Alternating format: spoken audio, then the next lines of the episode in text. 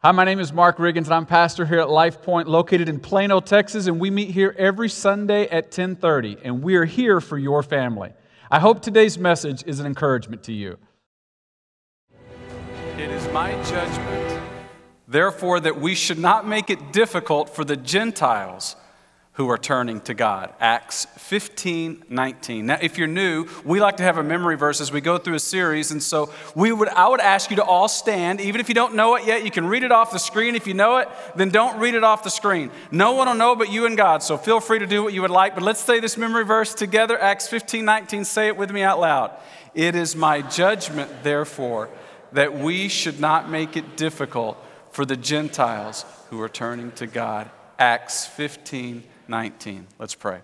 God, thank you so much for being here with us in our presence today. Lord, this week we are reminded of so much um, brokenness, so many people who are hurting in Afghanistan. We think of our neighbors in Louisiana who are bracing for this hurricane. God, we ask for your protection over them. Lord, help us to see ways that we can help. I pray in Jesus' name. Amen. You may be seated. In 1996, I had returned from a year in South Korea, and as soon as my feet hit the dirt in America, I wanted to eat one thing a hamburger. Sometimes there's just nothing like a good hamburger, right? So here's what I want to do. We've been back in Texas for six months, and I want to crowdsource here today. How about you? Where do you go when you just want a good hamburger. It might not be the best hamburger. You're going to go like, hey, there's this one place, you know, in Wyoming that I go. I don't care. I can't go there, you know, Thursday. I'm saying, where do you go around here when you just want a good hamburger? All right? I want you to take 10 seconds and ask the person beside you where they go to get a good hamburger. Go ahead. Hey, those of you who are online, thank you for being there. And if you want to just go ahead and comment right now, pull out your phone, pull out your keyboard, let us know. I love to go back and look at the comments later in the day. We're going to look at Acts 11 today. If you want to go ahead and get your Bibles as well, I am so glad that you are joining us virtually here today.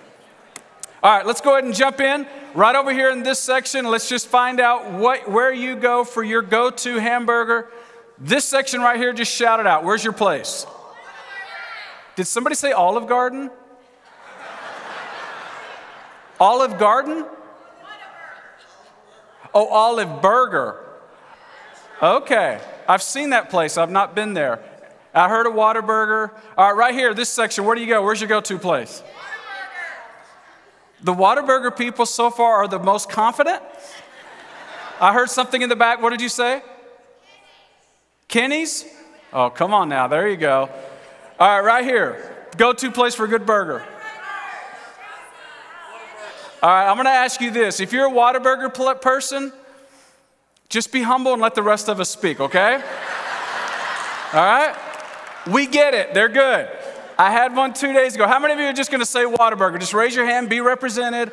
Okay, way to go. Good job. Now, let it, anybody but a Whataburger, where do you go? Did you say crumb? Oh, grub. Okay. I've heard that's good. I haven't tried that. Good. How about right here? Where's the best burger place? Where's your go to?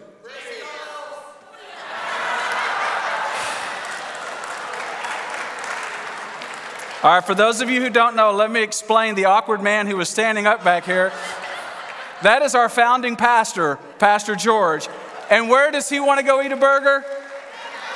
Of course which proves he's an amazing pastor, but he does not have good taste when it comes to him. I'm kidding. I'm kidding. Now, we did give you a couple hundred bucks for coffee for the rest of the year, but that's one week's of, of Big Macs, I guess, if you want to go that route, right? All right, anybody else right here? In and out. In and out. I love the tension in the room. All right, right here. Where do you go for a good burger? In and out. Where did you say? Snuffers? Okay, there's a new place. I'm going to have to try Snuffers. It doesn't sound good by the name, but that doesn't mean anything, right? As long as it's got good burgers. Park and Preston.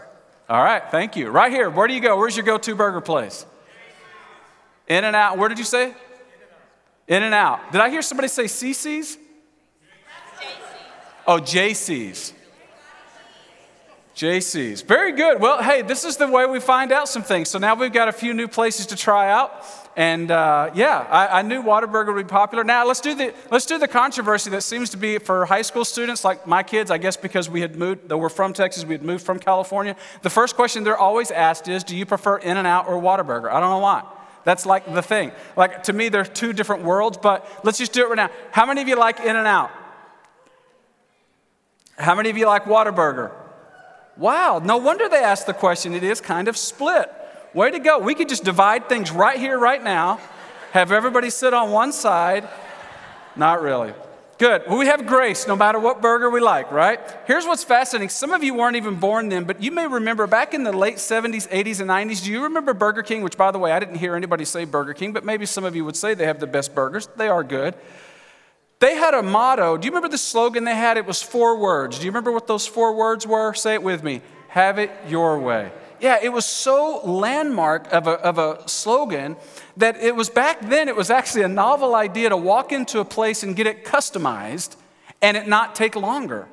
And we were just like, mind blown that you could get it the way you wanted it. And the psychology of that marketing campaign was so strong that we've seen everybody who puts out a product owns that as their marketing slogan, whether they state it or not. Their goal is for the customer to have it your way. You see, the reality is we live our life now expecting everything to be the way I want it, right? Like, very few of us any longer have cable where they tell us what channels to watch. No, we're going to go to YouTube and subscribe to the channels that we want to watch. They don't call it our tube or their tube, they call it YouTube because you get to have it your way. Everything is customizable today. Even we see the job market changing over the last decade or so where more and more people who are employees say, I want more flexible hours. I may want to work from home. I may want to go into an office, but I just want to have it my way. Nothing necessarily wrong with that, but it's an increasing expectation. We have dreams, we want them our way. We have clothes, we want them our way. And what happens is our culture is promoting something. I don't know if you feel this or not, I know you do, that freedom is found in our individualism Freedom is found when you have it your way. It's better when you have it your way. And I'm going to tell you, that's not all bad. However, there are some challenges to that line of thinking that I don't think we always look at. For example, when it comes to your dreams, have you ever considered what if having it your way, and what if you achieve everything you shoot for, and in the end it doesn't fulfill? What if there isn't a pot of gold at the end of the rainbow you're chasing? What if we're intended to live for something greater than ourself? Have it your way can be good for a season, but let me tell you when it doesn't work, and if you've lived long, you've seen this happen. Have it your way doesn't work when the weight of suffering and pain shows up in your life. Have it your way collapses every time.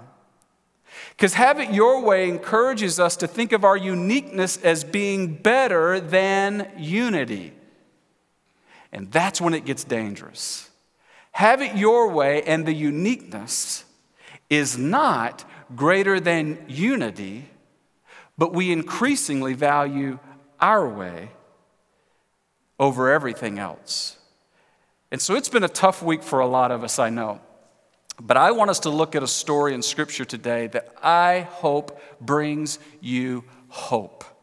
At the end of the day today, I hope, if nothing else, it is hope that you discover because we're going to see a better way than your way. In Acts chapter 11, would you open your Bibles? If you don't have a Bible, you can look at the end of the row. There's one there. You can go to the table of contents. Find the book of Acts. We're going to be in chapter 11 together today. Now, let me tell you the amazing thing. If you're wondering, now, what's Acts about again? The first 30 years after Jesus rose from the dead, the birth of the church took place. It's why we're here today. And that story is recorded in the book of Acts. It's a dynamic story, it's an improbable story of the birth of the church. And against all odds, it began to grow. In fact, throughout the rest of the book of Acts, we're going to see explosive growth. And if you consider that the church began in Jerusalem, where Jesus died and rose from the dead, and then he said in Acts 1 8, go from Jerusalem to Judea, Samaria, to the ends of the earth. Remember when he said that, Acts 1 8. So far, the church has pretty much been in Jerusalem. It's just now starting to go. But I want you to see this map because for the rest of Acts, this is where the church is about to go. You see that map? This is the Mediterranean map. This is essentially a map of the rest of the book of Acts. You see where it was in Jerusalem. It's just a bit, barely down the bottom right corner. You see where it is, where it says Palestine. You see Jerusalem and Caesarea, which we looked at last week. That's where the gospel has gone so far in the first 11 or 12 chapters of Acts. And the rest of that map is where it's about to go. Now, some of us, because, well, we're just proud of our state, we'd like to see it in context. So we're going to put the state of Texas over that map so that you can have context, all right? Some of you laugh and some of you are proud simultaneously.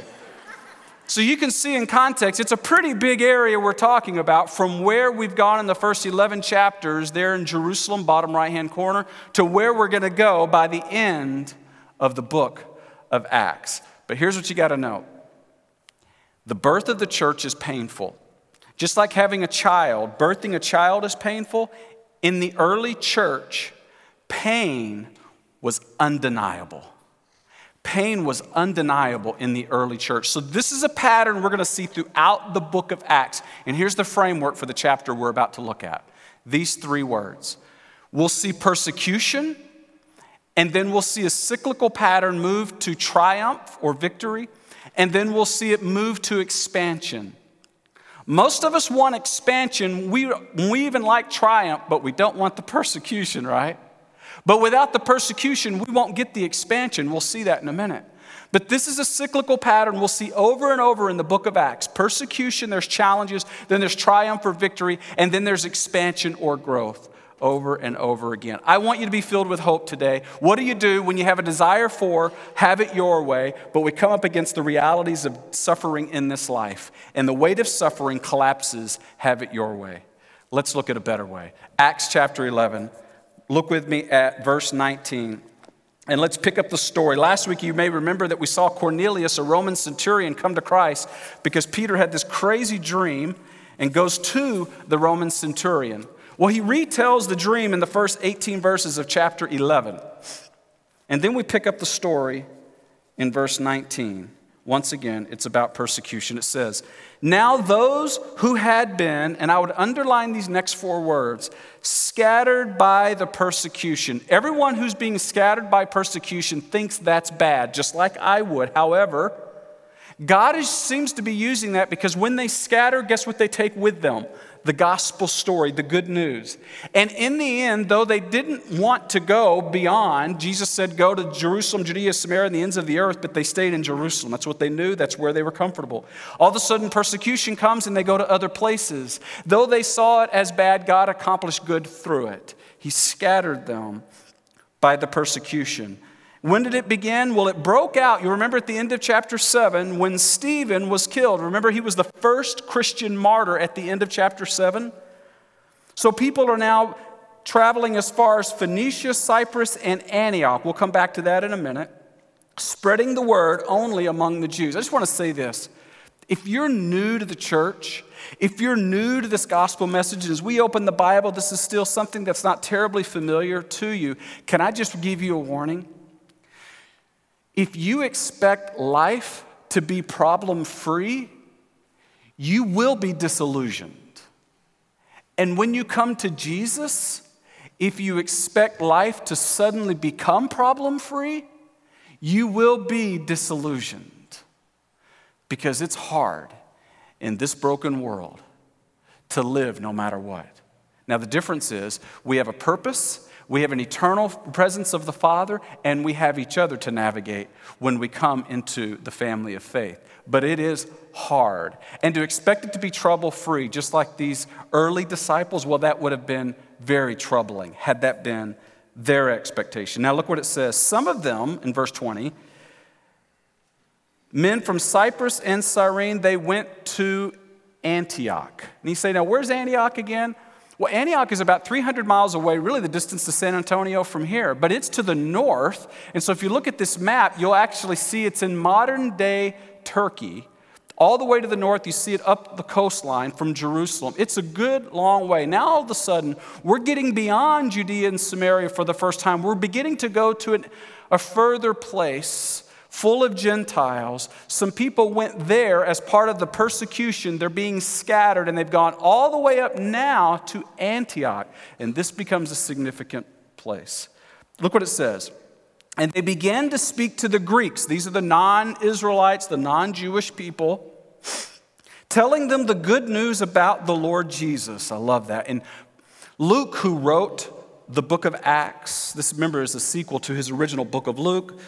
He is so excited about the crowd. He says the Lord's hand was on them, and a great number of people believed and turned to the Lord. He's so excited. He sees what God's doing, he sees people being uh, transformed. And then news not only is spreading there in Antioch, it gets all the way back down to Jerusalem where the church began. Look what it says. News of this reached the church in Jerusalem, and they sent Barnabas, one of the stars, up to Antioch. Like, Barnabas, go tell them how to be Christ followers. They probably need a mature veteran Christian who's been a Christian like you for like three or four or five years. There's not many of those around, right? And so they're sending Barnabas up to Antioch. And look what it says in verse 23. When he arrived, and I would underline these next few words, he saw what the grace of God had done. He saw, he's heard about the grace of God, but now he sees the. You ever been around somebody whose the grace of God just comes through them in such a way that you just feel it? You're drawn to them because the grace of God is flowing through them. You know people like that? This is what Barnabas is experiencing. It. And it literally says it makes him happy, it makes him glad. Look what it says. He was glad and encouraged them all to remain true to the Lord with their hearts. Guess what? Had he stayed in Jerusalem, he would have never seen the grace of God in them. And this is true. Sometimes we're in a season of our life where we don't see God's activity in our own life. And when I don't see God's activity in my life, I can be encouraged by seeing God's activity in your life. This is why proximity is so important. It's not enough to hear about it, but to see it. Is why we've got to do life together because sometimes it feels he feels quiet, he feels distant. And I need to be around some of you and I see what he's doing in your life and I'm reminded that is my God doing that in your life. And I am just like Barnabas, I am glad and I am encouraged. Now, watch what it says. It goes on to say, if you're wondering who in the world is this Barnabas, well, now we introduce him, it says in verse 24. He was a good man, full of the Holy Spirit and faith. And once again, Luke is so excited. And a great number of people were brought to the Lord because of Barnabas. Then, watch what Barnabas does. He decides he's going to get more reinforcements, and he goes to the one and only.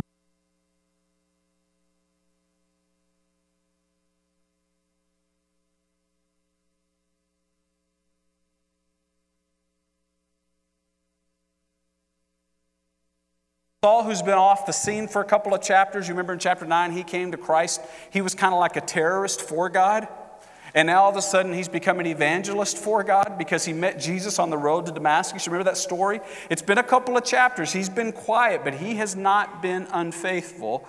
It says, Then he went and got Saul, and when he found him, he brought him to Antioch. Now, what's going on?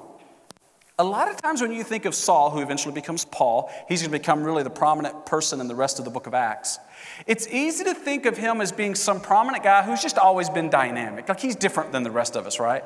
Like after all, he's a terrorist, and then all of a sudden he has this dramatic lightning storm or whatever happens, and God, you know, Jesus himself appears, and it's very dramatic.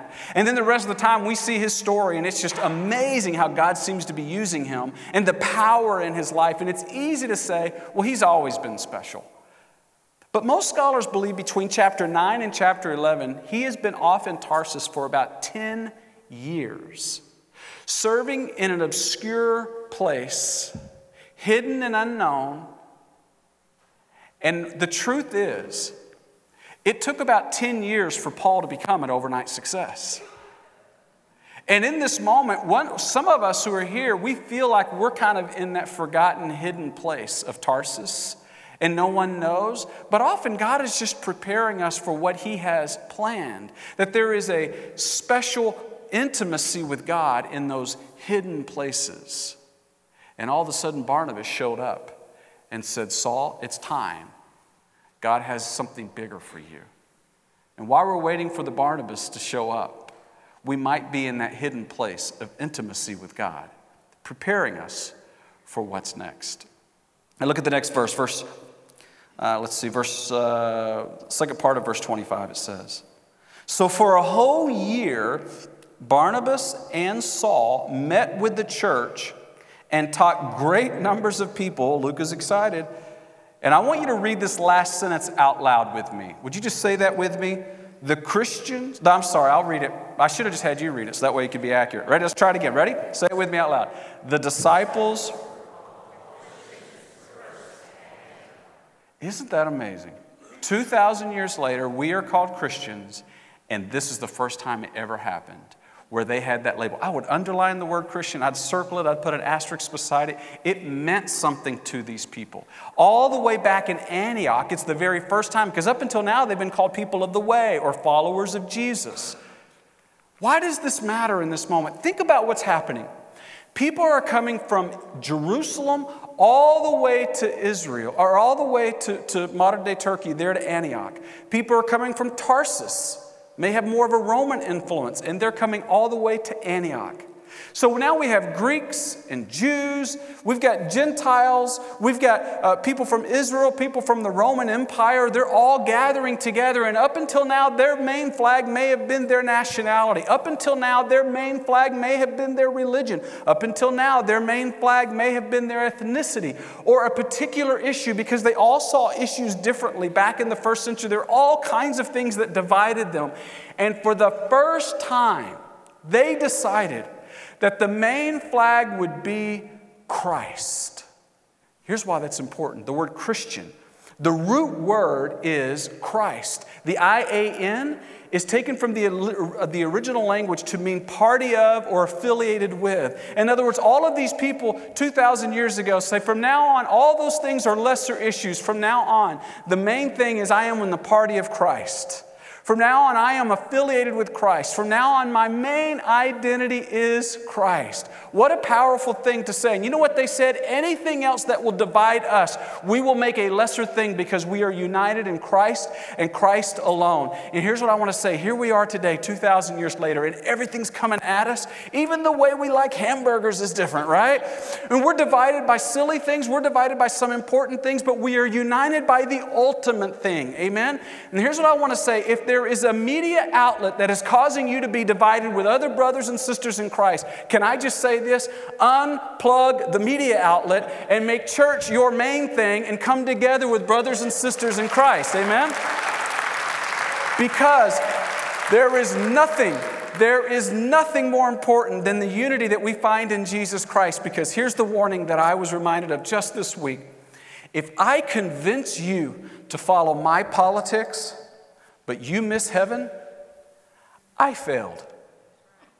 If I convince you to follow my patriotism, but you miss heaven, I failed. Christ and Christ alone.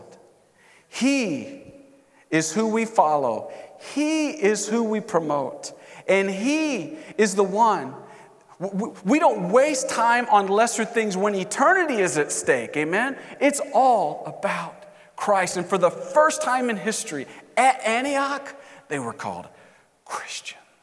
And that meant something to such a diverse group of people who saw life so completely differently. And all of a sudden, they came together. I'm telling you, when there is division in our culture, it is the opportunity for Christians to rise and go, Yep, we see that all differently too, but guess what? Christ is the main thing, and we will be united under that flag. We are Christians above all.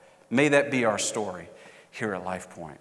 Now, as they begin this journey as new Christians, look at chapter 12. We're going to keep moving along because I want you to see we're still in that season of persecution. It's difficult. Look at verse 1. It says, It was about this time that King Herod arrested some who belonged to the church, intending to, and I would underline this, persecute them. And now in verse 2, we have a very gruesome verse where it's the first martyr, a beheading of one of the original apostles, one of the original 12.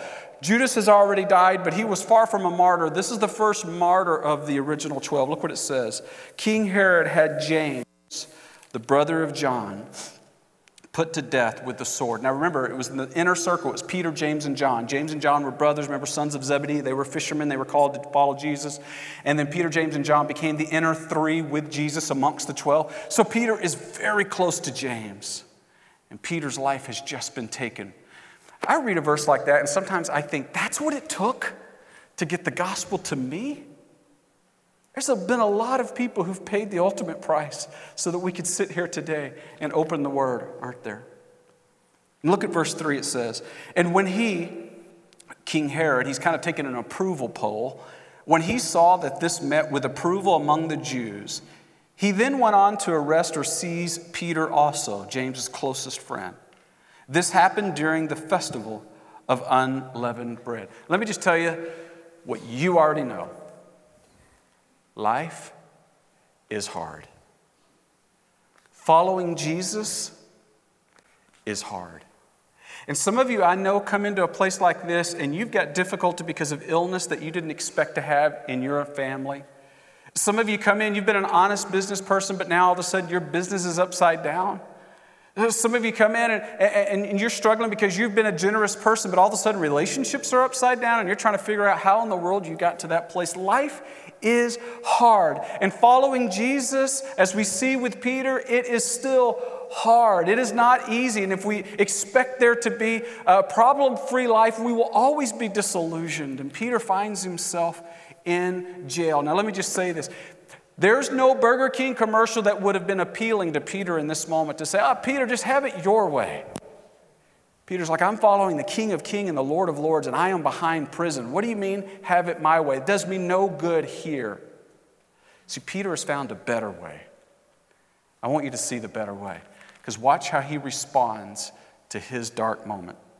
We're going to get a little more detail because after arresting him, he put him in prison, handing him over to be guarded by four squads of four soldiers. So 16 soldiers are guarding Peter. They really don't want him to break out. Herod intended to bring him out for public trial after the Passover, very similar to what was done with Jesus, and probably have the same fate as Jesus or James.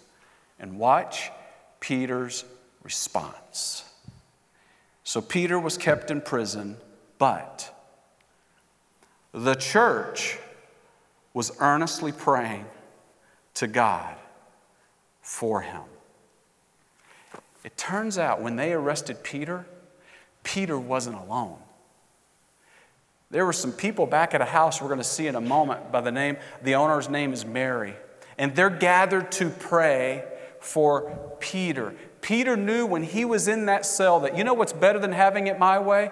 To have a group of people who are here with me in, in, in, spirit and they're praying for me. I am not alone in this moment. There are some people I can count on right now, in my darkest hour, who are carrying this weight with me. And in this moment, he knew he was not alone. There were people praying for him. Let me just ask you a real personal question Who can you count on when life gets really difficult? When you experience suffering and pain in this world?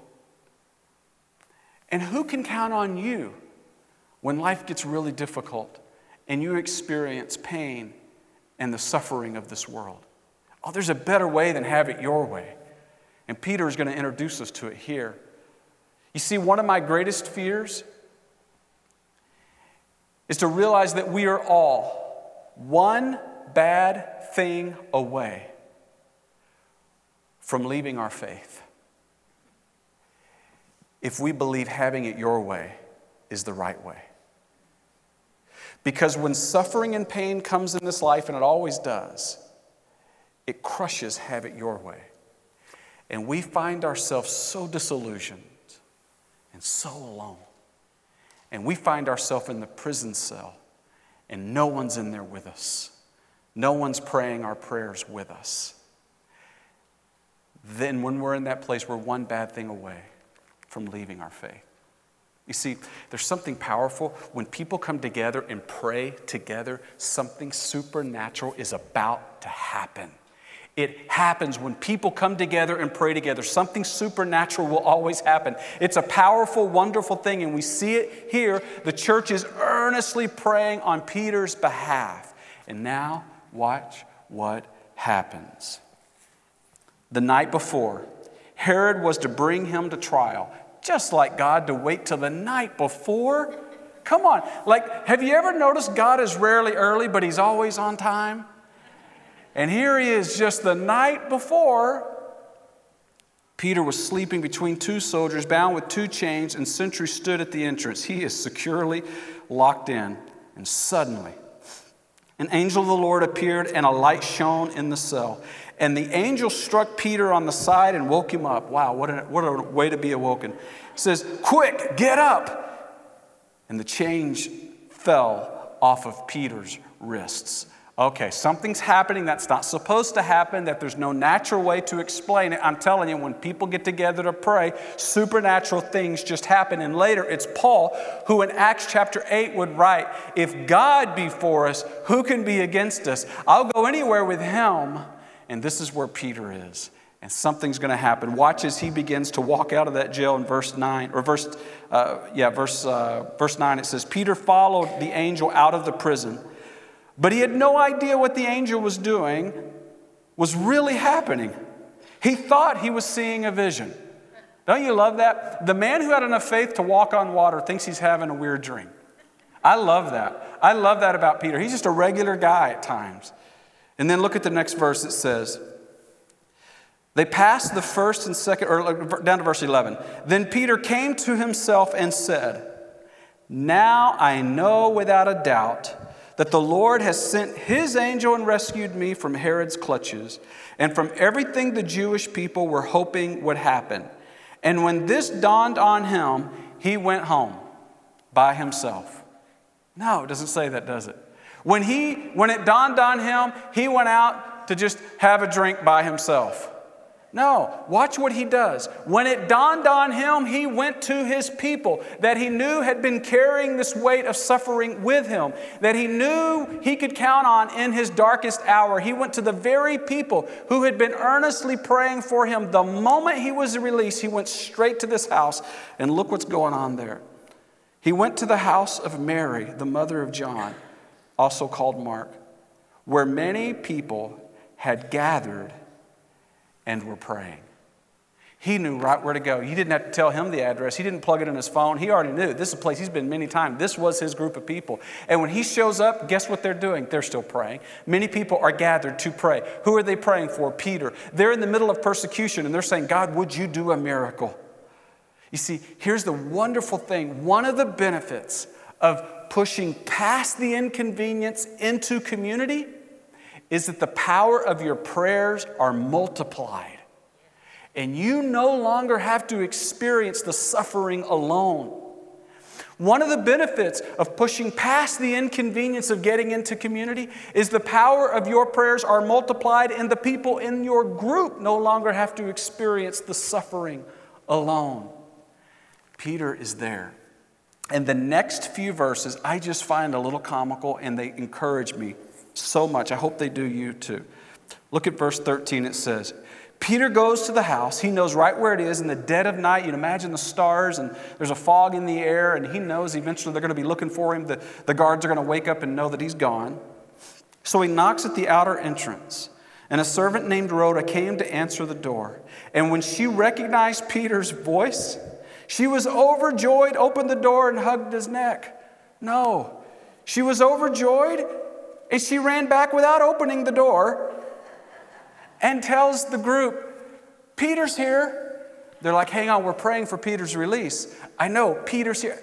Hey, Rhoda, we're praying for Peter. This is irreverent. You're breaking up a prayer here, don't you know? And he's like, well, he's, he's outside. Now, I love this because there's something about their lack of faith in this moment that really encourages me. Because finally they stop praying and someone hears her say, Peter's here. And you would think they would respond and say, Praise God, from whom all blessings flow. Bring in Peter and let's praise our God who answered our prayer. We knew he would answer it. Watch how they respond. You're out of your mind. Don't you love that? Isn't that the way you pray too? Now be honest. Don't get on your high horse and leave me up here alone, right? You pray prayers to God you don't think He's going to answer. They were praying prayers they had no belief God was actually going to answer. But they kept praying anyway. I love that. I love their lack of faith and yet their persistent faith. God, I have no idea. They got 16 soldiers. How in the world you're ever going to let him out? We're dropping like flies here. I have no idea what the future looks like. But we're going to stay at it and we're going to keep praying. And then she keeps saying, I'm telling you, you can stop praying. No more persistent faith needed. He's at the door. And watch what they said. Then they said, when she kept insisting, Well, it must be his angel. Their worry is, just like James, their worry is, Peter has died. They think, well, if an angel, if Peter's at the door, it means it's his ghost. It means an angel is there and Peter is gone. He has officially been executed. We knew it was this, you know, time frame when the trial was going to take place. Apparently, Herod moved up the timeline and Peter is dead. Meanwhile, poor Peter, he's at the door knocking, right? Like the battery on the doorbell is about to go dead. Look at the next verse, verse 16. By the way, here's where we transition in our cyclical pattern throughout the book of Acts. We go from persecution, we're about to experience triumph. And this is the pattern we'll see over and over. We're going from persecution to triumph. Look at verse 16, it says. But Peter kept on knocking. I love that. Knuckles bleeding, he's staying at it. And when they opened the door and saw him, they were astonished. Can you imagine that? It's Peter. Poor Rhoda's in the corner going, I told you. God set you free? How did it happen? He's like, I'm telling you, I was there, change broke, angel led me out. It, God did this. You guys were there for me. I knew I would come here and I knew you'd be praying. Were you praying for me? Tears must well in their eyes, and every one of them. We've been praying for you for the last few hours, Peter, because I knew when I could, needed you most, you, I could count on you. And he shows up, and those people are lifting Peter up in prayer. And Peter now stands before them because of their faith for him. You see, they didn't have a lot of faith, but they stayed at it. And it just reminds me that the power of my prayers is not dependent upon the size of my faith, but the size of my God. I just stay at it. I don't have to have all the faith. I just trust that, God, you're really, really big and you, you know more than I know, and I'm going to keep depending on you even when it doesn't make sense to me. And that's what they kept doing. They just kept staying at it. They kept staying at it, and they were joining Peter in prayer. Here's my question to you Who is joining you in your prayers? Whose prayers are you joining? Who are you praying on behalf of? You see, if it's true that we're only one bad thing away from leaving our faith, then all of us are in danger if we don't have a group of people whose house we go to, who gather and pray for us, who we spend time with, and we can share the pain and difficulties when we get there. They can share it with us when they get there, and we keep lifting each other up in prayer. That's a lot better way than have it your way. When we are gathered together to walk with each other, to bear the weight, I just want to say this. The, if you don't hear anything else, just hear this. The weight of suffering can only be carried in community. That's the apostle way. And as the early church, which no doubt had so much pain, begins to explode and grow, we will see this truth over and over again that the weight of suffering can only be carried in community. And that's why I love that we're starting these life groups on Sundays at 9 o'clock. It's just another place for you to find community. If you're not in one, there's a QR code that's on the screen. You can just click on it and you can just click in some information. As Dennis said earlier, there's childcare provided. I want you to find people who can pray for you in your need, who you can pray for them in their need, because we were designed to get through the difficulties of life together, never alone. We are unique, but we must be united in order to endure the difficulties of this life. So I hope if you haven't done it, you will get in a life group, and we'd love to see you next Sunday at 9 o'clock. Finally, the last two verses of this chapter. Verse 24, now we switch the cyclical pattern, moves forward from persecution to triumph. We see the answered prayer and the miraculous escape of Peter.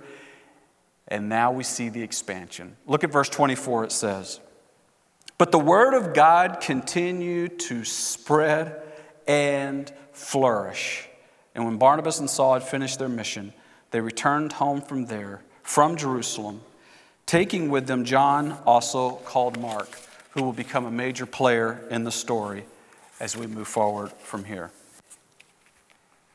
For the rest of the book of Acts, the church is going to grow like crazy. It's going to go all over the Mediterranean region. And if that isn't the most bizarre thing you've ever seen, you think about the Roman Empire may have been the most powerful, influential, and ruthless empire of all. They genuinely wanted to destroy this Christian movement. And they had more than enough power to do so. These Christians were just a bunch of ragtag people with no influence and no power and no resources. And they kept persecuting them, and when they did, they would just scatter. Explain how in the world a bunch of nobodies can outmaneuver the superpower of the Roman Empire to now there are more than 2 billion Christians around the world who claim the same flag as Christians. Let me give you three things that happen throughout the rest of the book of Acts, and they're happening in our lifetime too. Number one, the Spirit was moving. Over and over, you saw that even in the chapters we were reading, that the, Lord, the, the Lord's hand was on them. They didn't do this on their own. They didn't break the chains. The Spirit was moving. Let me just say the Spirit that was alive then is alive today. The Spirit that was powerful then is powerful today. When the Spirit moves, revival is possible. The next thing, the enemy was opposing. Uh, we see it all over the first century. There was so much opposition against the Christian movement and people of the way. Same enemy that was active then is active today, no doubt. The number three, the weight of suffering by those Christians was carried in community. And as we move forward, if we want to live for something greater than ourselves, the Spirit is moving, our enemy will be opposing. We can count on life being hard. And we must be in community in order to experience the, the, the suffering uh, can withstand its weight only in community. Let me give you these closing questions. Number one, as you think about the book of Acts, and we see this repeating pattern of the challenge or the persecution, and then we see the triumph, and then we see the expansion. Which of those best describe your life right now? Because our life tends to go in a similar cycle. And then let me ask you this How's your conversation with God going? What is God inviting you into in this season of your life? That's a good question to wrestle with Him. Second question as we think about the weight of suffering only being carried in community, are you in community? Or are you trying to do life alone and have it your way? You, moving toward the isolation and avoiding the inconvenience of community. Who's joining you in your prayers and whose prayers are you offering on their behalf? Next week, it's a great chapter as we get to experience the very first missionary journey in all of history. Acts 13 as we continue the story. Now, let's all stand as we close today. I want us to say our verse together Acts 15 19. Acts chapter 15, verse 19. Would you say this verse out loud with me? It is my judgment, therefore, that we should not make it difficult for the Gentiles who are turning to God. Acts 15, 19. Let's pray. God, thank you so much for who you are. You could do this any way you want, and you choose to use us, to love us, to be patient with us, to show your grace, mercy, and forgiveness to us. Lord, you've given us a purpose that's so much bigger than us. And future generations are relying on us to share the gospel. May we recognize the difficulty of this life and may we embrace community to help us carry the weight of suffering. And may you get the glory for everything, Father. We pray. In Jesus' name, amen. I hope today's message was an encouragement to you. And if you'd like a little more information about our church, just visit us on our website at lifepointplano.org.